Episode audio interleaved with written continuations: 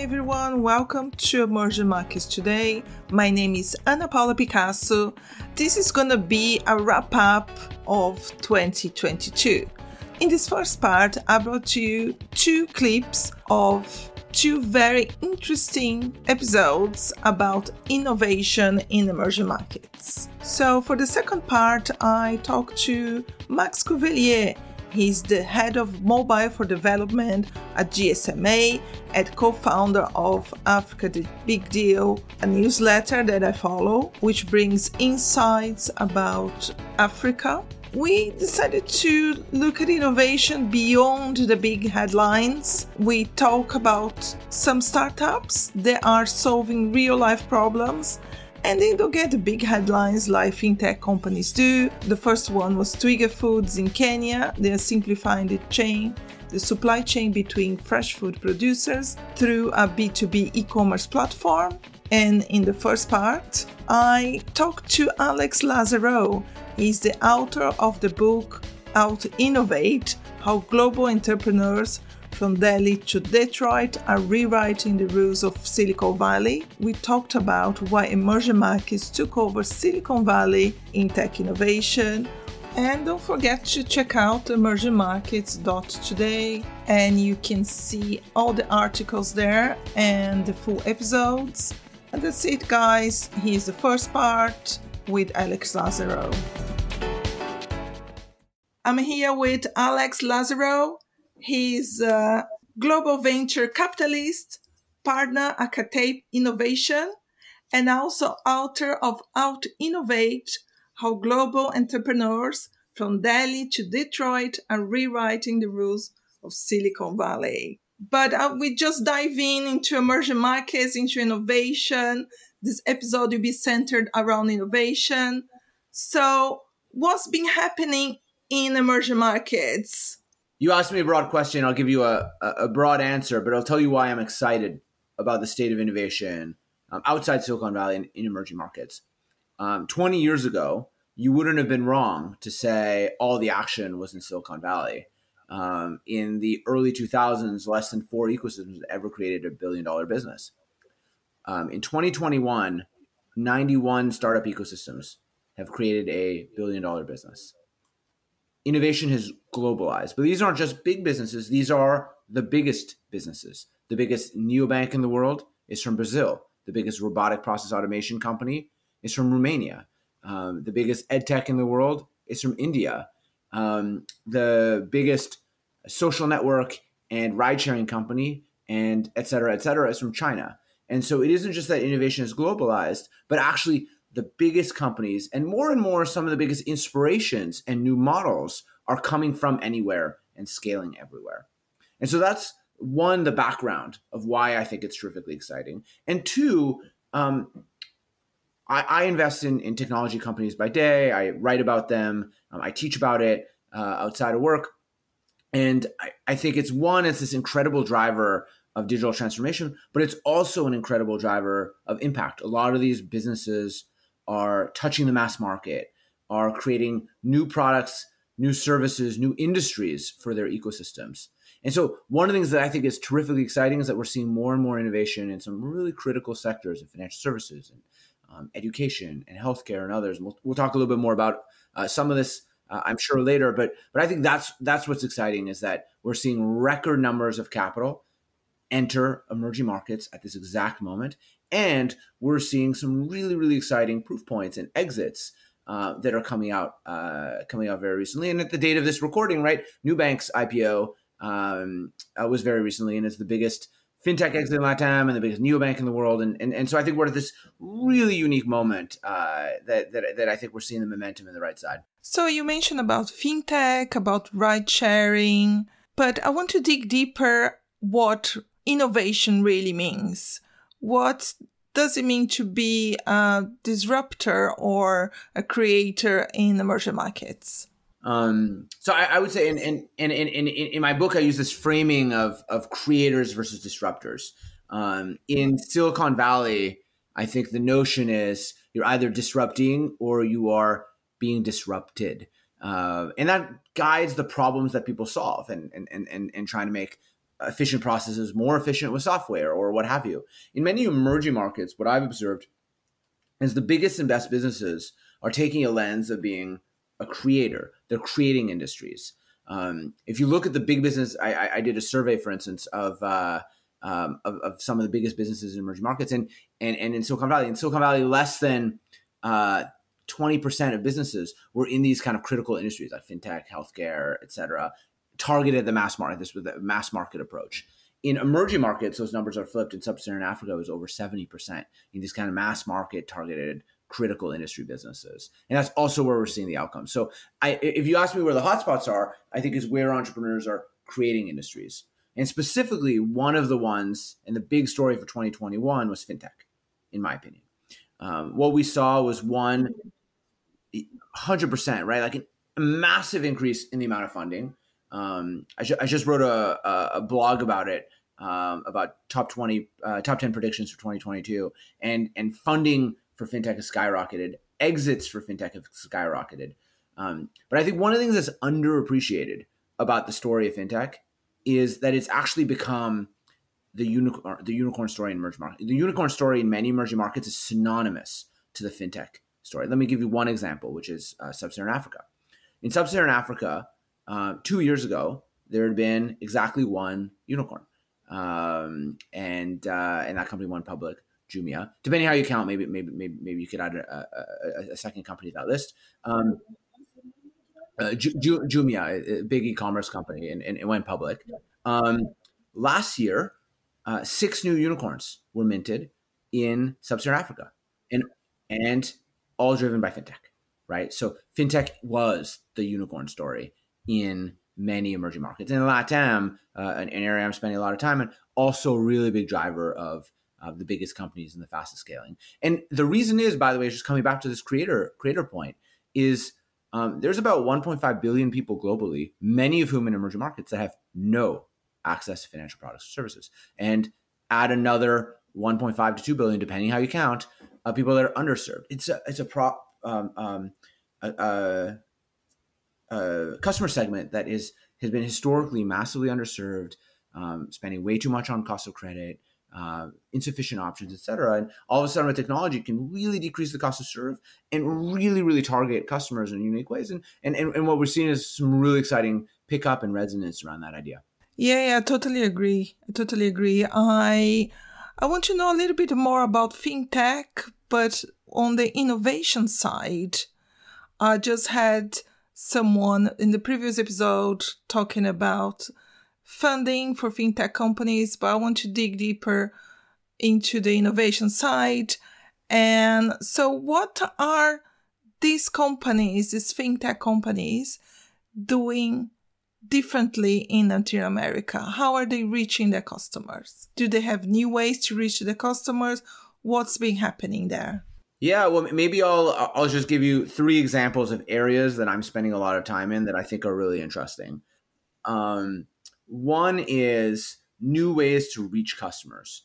I believe that for fintechs to work, you need one of the three, I'll call it the three Ds, but distribution, um, data advantage, or a delight advantage. You need to be able to want one of the three things really well, and hopefully two, and a gold star if you get all three. Um, and uh, one of the things I think is really interesting is we're seeing uh, startups come with really unique distribution advantages to reach folks. And um, I've written a bunch, for instance, around embedded financial services, where instead of going to the bank for your financial product, you might go to a brand or a place you trust, and that would be where you'd access products or services. Um, we're investors in a company, for instance, in uh, in LATAM called Xepelin, and they've created a workflow tool for customers to visualize where all their invoices are going, um, mm-hmm. to, to work with the government the government API system uh, that, that, that that looks at that, and then from there you can actually get financing. So it's actually um, it's not purely embedded uh, in, in, the traditional way, but it's actually at the point at which you need it, and, and, and that's really powerful.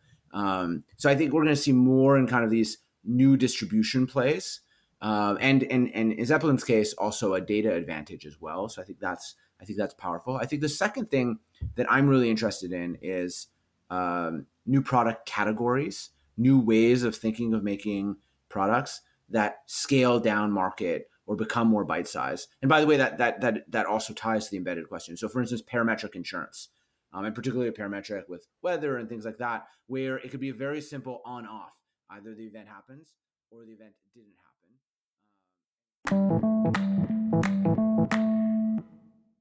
And a Deals database. Hi, Max.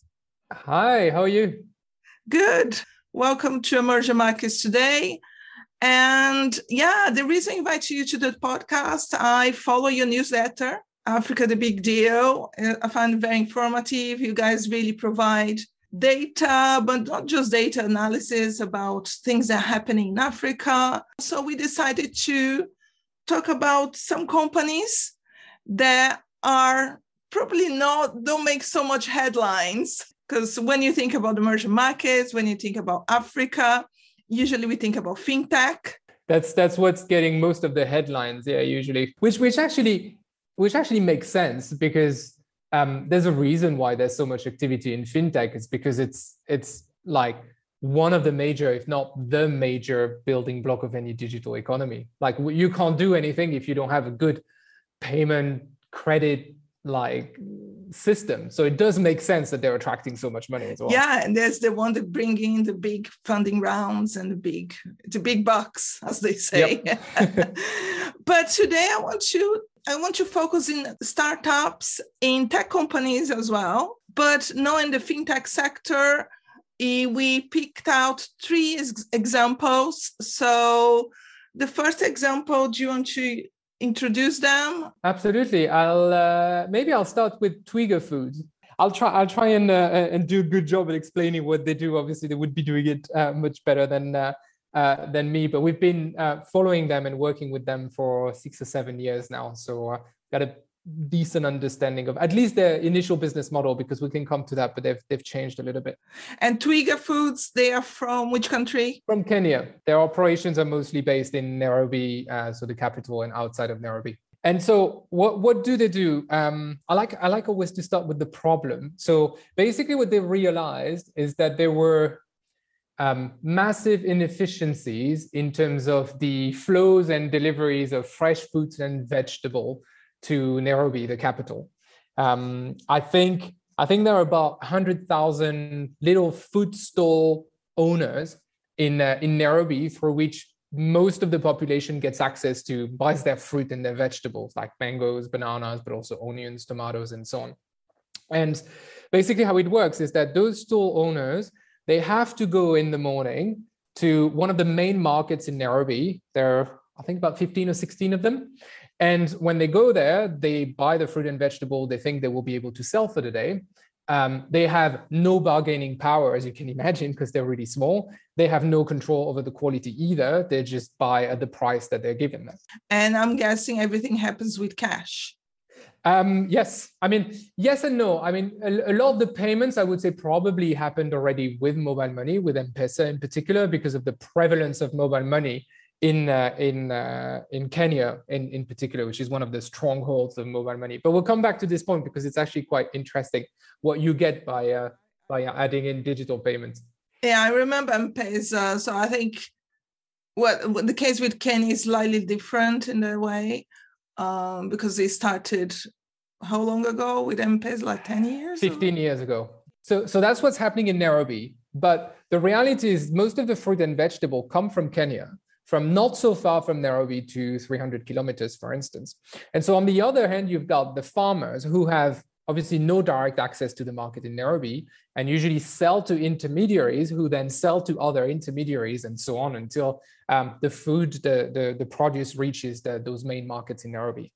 The inefficiencies and uh, kind of the, the little cuts that everybody takes along the way translates into basically the farmers getting um, very low prices for their produce on on that end, and on the other end, the like consumers, the, uh, the, the inhabitants of Nairobi, end up paying, for instance, for their bananas almost as much as someone would pay if they buy their bananas in Tesco in London.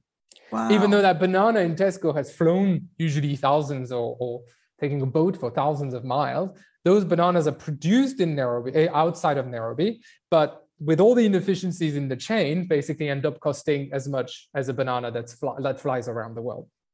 So they, what they what they did is they rebuilt the whole chain by working directly with the farmers on one side and directly with the stall owners on the other side. So they removed all the intermediaries in the middle. What it means is obviously a very strong management of the supply chain between the two. So you're able to identify what the needs are in the uh, in Nairobi and uh, and where the offer is outside of Nairobi in the rural areas. But I've done that very uh, very efficiently. They started with a, a couple a couple crops and then they grew to more. Now they're also uh, building an offering around more um, FMCGs. Um, but really, everything they're always doing is to try and make sure that by removing inefficiencies, you get better price for the producer and better price for the consumer. At the same time, you also manage the quality better uh, because you have a view across the, the whole the whole line. And on top of that, if you digitize payments across the value chain, you build something that's extremely fluid and um, and efficient for all the different players. Yeah, yeah, and then it comes. Yeah, that brings me to my next question. So you mentioned about payments. How does the payment part work in this um, case? Um, it's all done seamlessly using uh, digital payments. I think I haven't I haven't looked at the number recently, but a couple years ago, I think they were doing 95 or 98 percent of their payment uh, through uh, mobile money, which means you don't have to handle cash. Once you've like received the goods, they can be paid directly. It's it's so much more efficient. You know, it brings to what we said in the beginning. If a country has um, is already on the digital payments landscape like Kenya is with M-Pesa, it makes things much easier. I think I already had the the, the door was already open in that sense.